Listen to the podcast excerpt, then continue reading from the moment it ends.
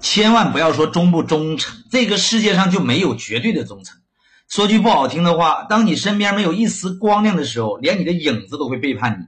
忠诚是取决于筹码的，人有的时候不要道德绑架，置身于其中，其实都那么回事儿。我也是一样啊。你说我忠诚吗？哼，我不想说我是个忠诚的人，我要看看你给我的筹码对不对的。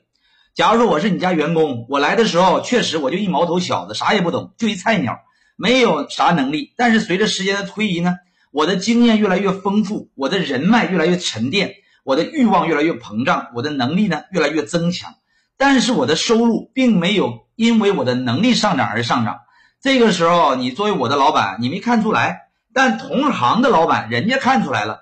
我在你这里一年呢，你给我三十万年薪，结果同行对手看我很有能力，想要挖我。我问问大家，如果人家出三十五万，我走不走？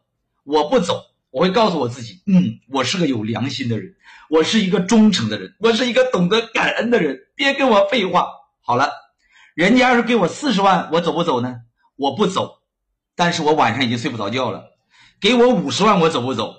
哎呀，我非常愧疚，我带着对我老板无限的留恋、感恩和对过去的伤感，深深的给老板鞠了一躬，感谢老板提供平台。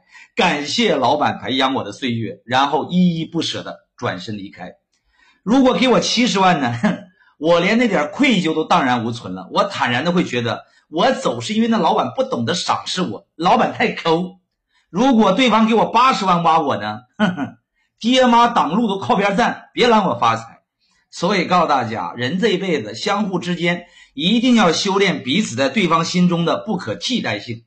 忠诚是取决于筹码的。筹码就是你的不可替代性，所以如果你懂得这一点，你蓦然回首，曾经离开你的那些人，伤害过你的那些人，可能都是因为你们没有对等的价值筹码。